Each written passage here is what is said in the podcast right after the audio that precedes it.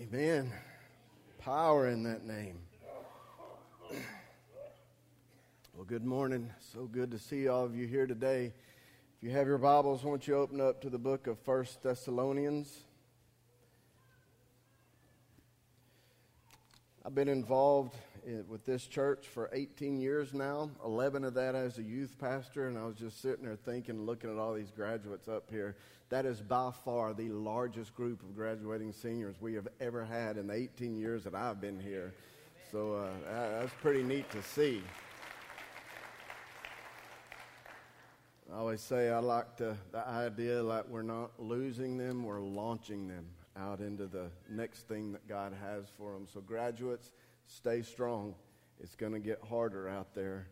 Uh, the enemy is relentless, but you keep your eyes on Jesus, and uh, it's going to be good. All right, First Thessalonians. Last week we got away from our series for one Sunday, and we're in Psalm 54. But today we're going to pick up where we left off two Sundays ago, which is verse five of chapter two. So uh, we're going to read this, uh, First Thessalonians chapter two, starting in verse 5. We're going to go through verse 12. So let's all stand together in honor of God's word and look at this. the Apostle Paul is writing, and he says, For we never came with flattering speech, as you know, nor with pretext for greed. God is witness, nor did we seek glory from men, either from you or from others, even though as apostles of Christ we might have asserted our authority.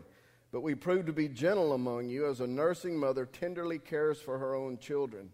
Having so fond an affection for you, we were well pleased to impart to you not only the gospel of God, but also our own lives, because you had become very dear to us. For you recall, brethren, our labor and hardship and, and working day and night, so as not to be a burden to any of you, we proclaim to you the gospel of God. You are witnesses, and so is God, how devoutly and uprightly and blamelessly we behave towards you, believers. Just as you know how we were exhorting and encouraging and imploring each one of you as a father would his own children, so that you would walk in a manner worthy of the God who calls you into his own kingdom and glory. Let's pray. God, I'm so thankful for your word and the truths that are contained in this. And uh, Lord, I pray that by your Spirit you would draw us deeper and closer to yourself, that you would open our eyes to see you for who you truly are. Because, Lord, it's only in that moment are we truly changed. And so, God, I pray that you would have your way through this. Lord, would you anoint the words that come from my mouth? May, they may do nothing but edify you. Have your way. In Jesus' name I pray. Amen.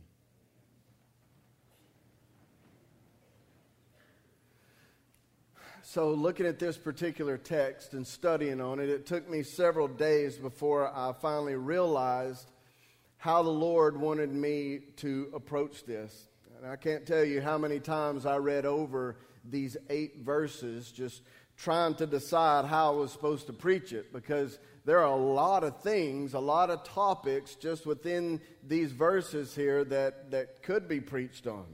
I mean, we could focus on verse 5 and 6 and talk about what motivates us to, to, to live for God. Is our motivation the praise of men or is it the pleasure of God? I could talk about the authority that Paul had as an apostle and how he used his authority to serve rather than to demand. And I thought about that and I was like, man, that would be a really good lesson for the men. Because too many men use the authority that they have as a spiritual leader of their home to demand obedience rather than using that authority to serve their families. But don't worry, men, your toes are safe today. I'm not going to talk about that. Just take what I just said and, and chew on it. Did y'all just lose me? We back? All right. Thank you. We could look at verse 8 where Paul says, We are pleased to not only give you the gospel, but also our own lives as well, and talk about what real community and discipleship looks like. I could point out how, with just, just within nine verses, Paul mentions the word gospel four times, which shows us how focused he was on that single purpose and used that to remind us of what it means to be a gospel centered church.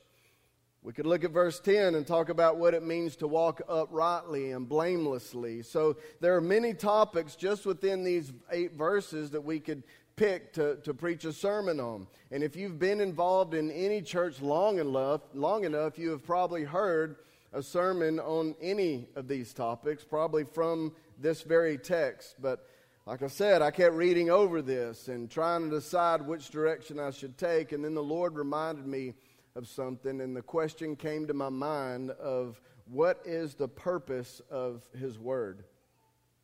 The purpose of the Bible is for us to get to know God. I mean, this is first and foremost a book about Him. And so everything that we read should be pointing us to Him, not pointing us to us. And so I read these verses one more time with this question in mind What does this tell me about God? And when I did, the text just came alive. And so that's how we're going to look at this. We're going to look at them from that perspective. Now, what we are reading, obviously, is what Paul and his companions did. This is how they behaved and acted, how they treated the, the church, the people there in the church in Thessalonica. And so you might wonder, where how can you learn anything about God in that? This is what Paul and some other men did. Well, it's because what they did is what we are all called to to be a reflection of the character and nature of God on earth. That is our purpose in life. That is why we were created. That is why we were saved, so that when people see us and the way that we live and the way that we treat others, they'll get a pretty good idea of what God is like. That's what it means to live as a Christian. And because Paul did that so well, we can read and look at some of the things that he did and learn something about what God is like. This particular text actually starts with verse 1 of chapter 2, where Paul says, For you yourselves know, brethren, that our coming to you was not in vain, but. And then he goes on to describe what their coming to them was like. The text that we just read is just a continuation of that thought. And so, as for what this tells us about God, it just reinforces the point that salvation is all God's doing. In verse 4 of chapter 1, Paul says, We know that God has chosen you, and then explains how they know that. And we talked about this then that if you are saved, it is because God chose you, He pursued you, and He came to you. You know, when we uh, talk about getting saved, you often hear people use the term, when I came to Christ. If you read the Bible enough, you'll find out the actual truth is that Christ came to you. He came to you, He pursued you. And if He came to you and saved you, it was for Him to be like this to you, which we are going to see here in these verses. Look at the last part of verse 6 again. He says, Even though as apostles of Christ, we might have asserted our authority. So Paul says that they could have exerted their authority because they had some authority to exert.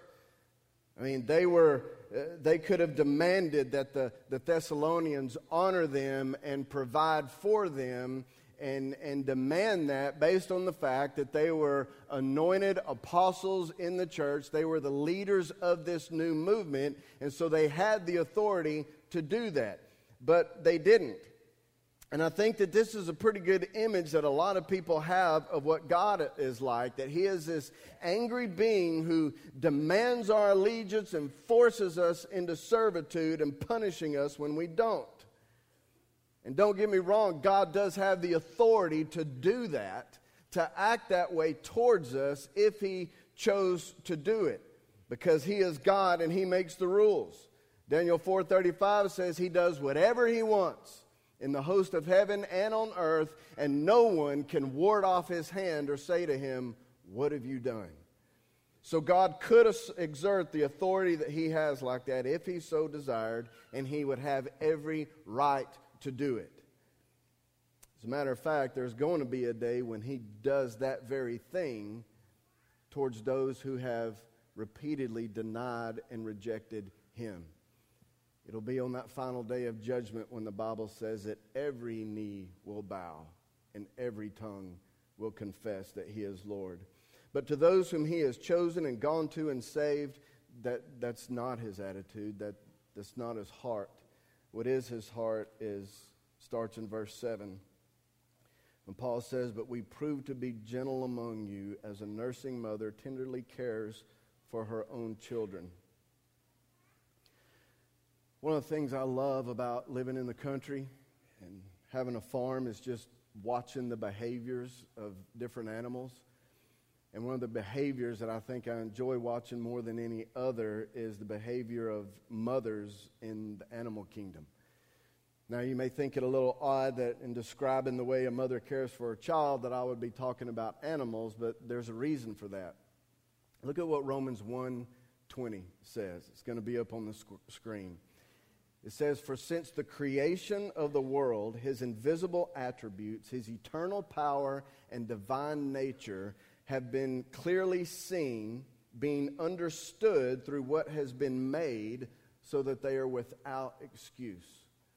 So, what that is saying is everybody that rejects God, they don't have an excuse because he's revealed himself to everyone through everything that he has made. And everything that God created, He has left an imprint of Himself there. Through nature, he, he, he shows off and displays different attributes of His character and His nature. And so, by observing nature, we, we are observing just glimpses of the very character of God. So, today's sermon is going to be a little different than what you're probably used to because this morning I'm going to show how God reveals himself through nature and how that same thing is confirmed in his word, specifically in this text here. Because here's the deal you can look at something in nature and it not be God. Bahia grass and fire ants come to mind. but if you look at something in nature and say, well, that, that, that's a character of God there, the only way you know that's true is because it'll also be confirmed in His Word. Because God never speaks contrary to what we find in His Word. And one way that His character is revealed is in the motherly instincts that He placed inside um, His animal kingdom, His creation. We, uh, we used to raise a heritage breed of pigs called Gloucestershire Old Spots. We had uh, one male and one female that we uh, would sell the offspring from, would ship them to different places all over the country, and they were huge. The female, our sow, she weighed 800 pounds, and the boar weighed 1,000. when we first got involved with them, I read everything that I could about what to do when, when the babies were born, and in nearly everything I read, it said that when they were born, you needed to separate the mother from the babies with a, a board big board and just leave just enough room at the bottom of it where the babies could nurse. And the reason was because pigs are usually notorious for stepping on or laying on or crushing these little babies because they are so big and clumsy. But this particular breed was known for being good mothers, and so I decided to keep them together and just see how it went. And it was amazing watching how our sow Daisy was with her babies. I mean, you got to picture this. She was nearly seven feet long from the front of her snout to her tail, over four feet high to the top of her back, 800 pounds of just solid muscle and power. When her babies were born, which she could have up to 12 in a litter, they were big enough to, to just lay there in the palm of your hand. But when she was around them, or they were around her, she was acutely aware of where every single one of them were at all times. And whenever she would start to lay down, first thing she would do was just slowly make a 360 degree turn, making sure that none of her babies were in the way, and she would find a clear spot and lay down. And if she was walking, it was just amazing watching these big, old, huge feet that she had but when she'd t- start to take a step, if one of her babies was under it, she'd be able to, to sense that and move it. I mean, she was so huge, yet so ginger and gentle with these little babies. And I was looking at that one day and I just thought, well, that's how God is. Just infinite in his immense power and size and just omnipotence. And yet he is gentle with those who belong to him. And he is acutely aware of every little detail of everyone who belongs to him. And that's just one way that God has imprinted part of his character and nature on things that he created. But being gentle is not the only characteristic of a good mother. God is also very protective of those who belong to him, the way a mother is protective of her babies. It was weird where we lived at the time. We one of the few places in this part of East Texas that we didn't have a problem with wild pigs. They just didn't come around for whatever reason. But every time Daisy had a litter of piglets, this 300 pound wild boar would always show up. And it was weird when she was in heat, he never would come around. It was only when she had a litter of babies that this thing would come. Somehow he could smell them, and he was trying to get in there and, and get those babies. But he would come, and several nights during the week, you, we would hear this, the most god awful, hair curling sounds coming from their pen, where that boy would get in there and Daisy would go to war. She was protecting her babies and the screaming and growling and banging, and it was just unbelievable. And I'd run out there with a spotlight because I was going to shoot that wild hog, but find out I, I didn't have to because Daisy had taken care of him. That big old thing would go limping across the pasture, and you could see cuts and stuff on him because she was fiercely protective of her babies. You've heard me say this several times before that God has a plan for your life, and He will not allow anything to happen that would prevent His plan for you from being fulfilled. He's just not going to. Now, his plan may not look like your plan. And you may say, well, that just stopped the plan. No, he has a plan. And he will not allow anything to come against that. God goes to great lengths to protect those who belong to him. So why Jesus said in Matthew 10 28, My Father who has given them to me is greater than all, and no one is able to snatch them out of his hand. No one as far as who you are in Him and your eternal security and your destiny, God is fiercely protective. Fiercely protective. Now, some of you probably natural think, well, if He is so protective, then why does He allow so much struggle and pain and hardship to go on in some of His kids? Well, I can answer that with something I observed last week also in nature. Last week I stepped out onto our, uh, through our back door, and as soon as I stepped on the porch, I heard this commotion going on over in the backyard, and I looked over and had looked to, was there just in time to see the beginning of this neat rite of passage where this family of blue jays was kicking the babies out of the nest and getting them to learn how to fly on their own.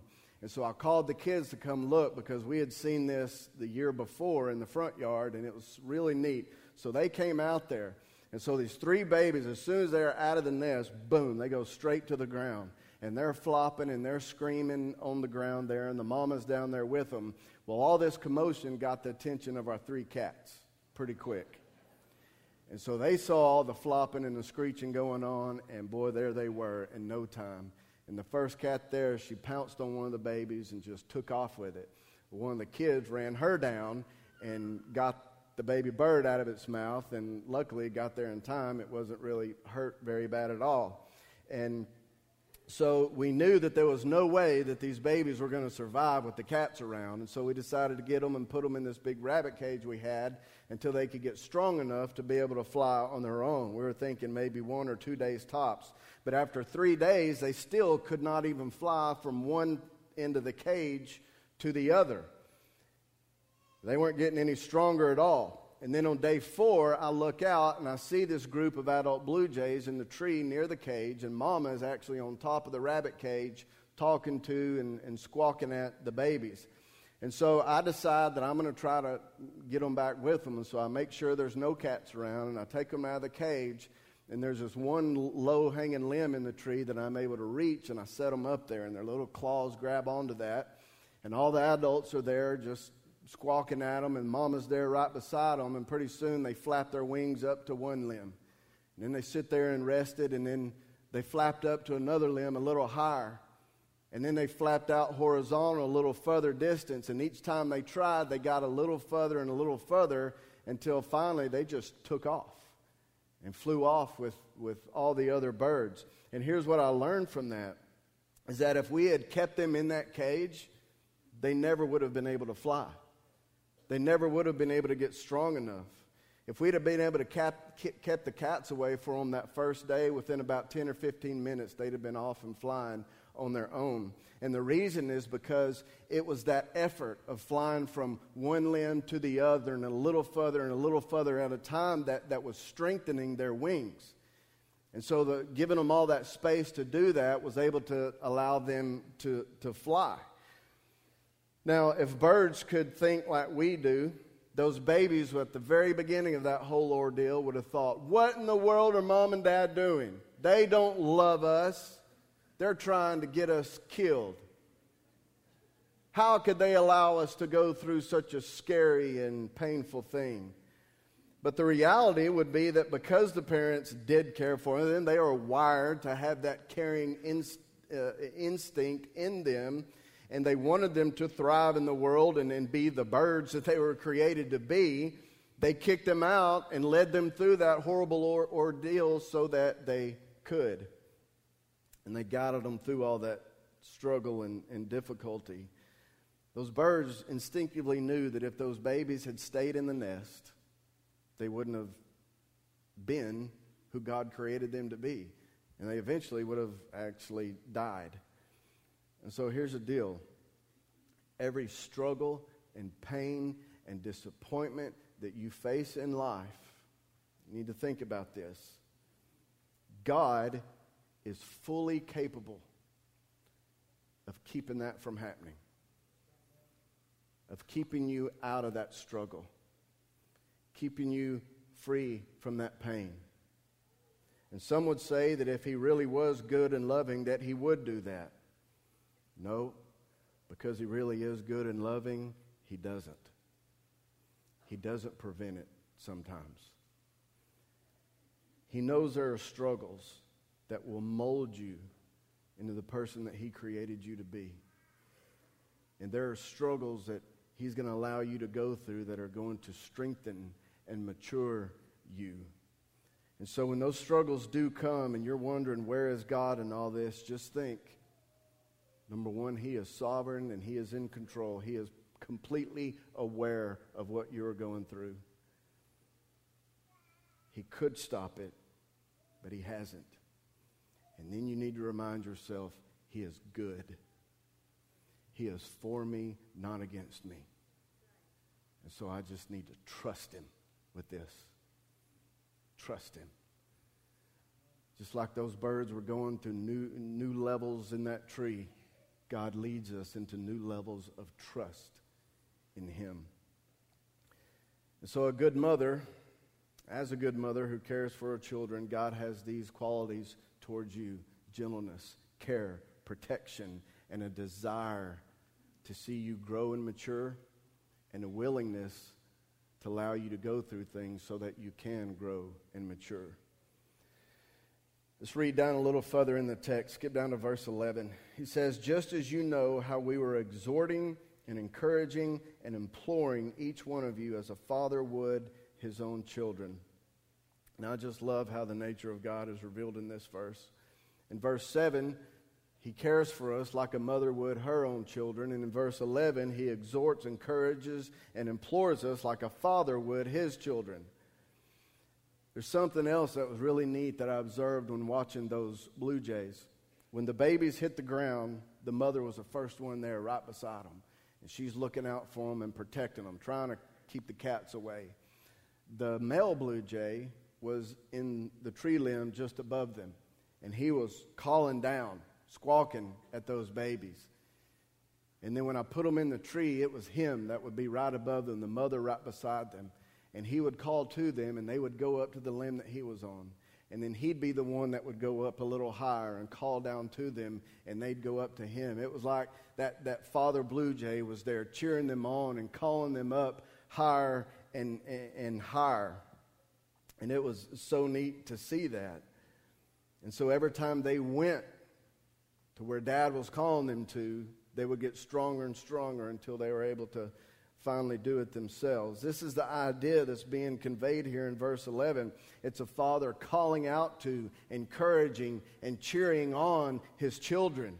God imprinted that attribute of his nature onto those birds, onto those blue jays. He is not some ogre just waiting to strike us down every time we mess up. He is a good father who is cheering on his kids.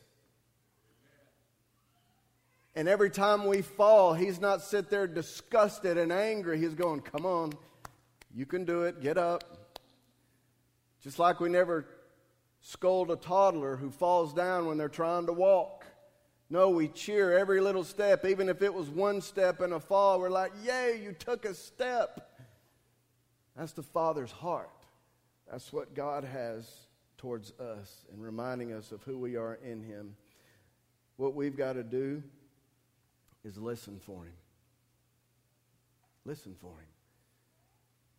Because he's cheering you on right now. He's encouraging you right now. He's trying to remind you of who you are in him, not because of what you've done, but because of what Jesus has done for you.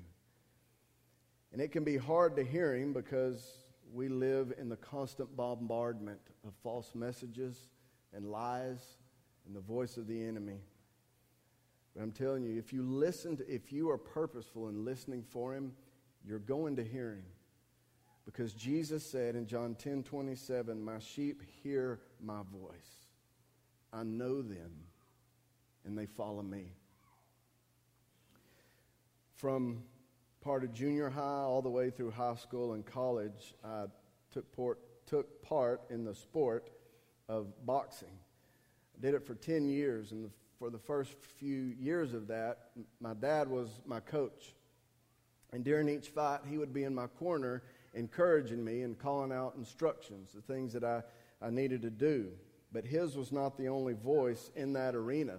There were also hundreds of others, and sometimes thousands, that were being very loud and giving their opinions on what I should do and what my opponent should do. And it was just chaotic in there. And so you would think that the voice of my dad would I wouldn't be able to hear him above all that other crowd noise and everything else that was going on, but I discovered something pretty neat.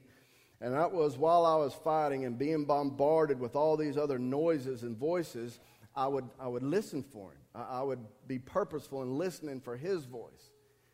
And I don't know how it would happen, but I was able to block out everything else to where that's all I could hear. That's all I could hear. God used that to show me that we can do the same thing with all the noise and the false messages that are coming at us in this world. Now, I'll be honest, there were times where I couldn't hear him. Sometimes I'd get caught with such a good punch that all I could hear was a buzzing or ringing in my ears. and if it was a real good fight, then sometimes the crowd would just be too deafening. But no matter what it was that caused me to not be able to hear him, it wouldn't last forever. It's no more than one to three minutes because there would always be an end to the round. And for 60 seconds, I would go to my corner, sit on a stool, the crowd noise would die down, and he'd be right there in my face. So I couldn't help but hear him. That's what coming together like this in church is like. Sometimes we just have to remove ourselves from the struggles and the noise of this world and come together where God is going to meet with us there and we can block everything else out and He's just right there speaking to us almost face to face. That's why Hebrews 10:25 says do not forsake assembling together as is the habit of some. We need times like this in our lives to just get away and just focus on and listen specifically to his voice. And as we are here gathered in this place today, he is here too. And he is speaking to us through his word. And he's telling you he cares for you. He is for you, not against you. He does not condemn you, but encourages and cheers you on, reminding you of who you are in Him. And there's only one reason why that is even possible for us. And we see that also in this text, reflected in what Paul said in verse 8. Having so fond an affection for you, we were well pleased to impart to you not only the gospel of God, but also our own lives. To be able to know God this way for him to be this towards you is only possible because he gave his own life through Jesus. And if you put your trust in him, you now have the opportunity to know God like this. He gave his life so that you could know him. He just wants you to know him. Let's pray. Lord, it is an amazing it is an amazing thing to think that you would even allow us to know you, especially in this way, because you know we don't deserve that. We deserve to be condemned, to be rejected, to be punished. But yet, in your infinite grace and mercy, you were condemned and rejected and punished so that we could know you. God, that is too big for us. Too big for us to be able to wrap our puny brains around. That can only happen by miraculous revelation by your Spirit. So, Lord, let us see that. Let us grasp the truth and the gravity of that. And, Lord, let us know you the way that you want to be known. So, God, I pray for those in here this morning that may be going through a struggle, wondering where in the world you are. And how, if you are so loving, you would allow them to go through this. God, I pray that they would see right now Lord, that you reminded them that yes, you love them. You are for them. But you're leading them through something that's for their good and your glory. Lord, show us how to trust you. Because there is no greater freedom than comes to be able to completely trust the one who is in complete control. So, Lord, take your word now and do a work in our hearts that you desire to do. We love you. Thank you for loving us the way you do. In Jesus' name, amen.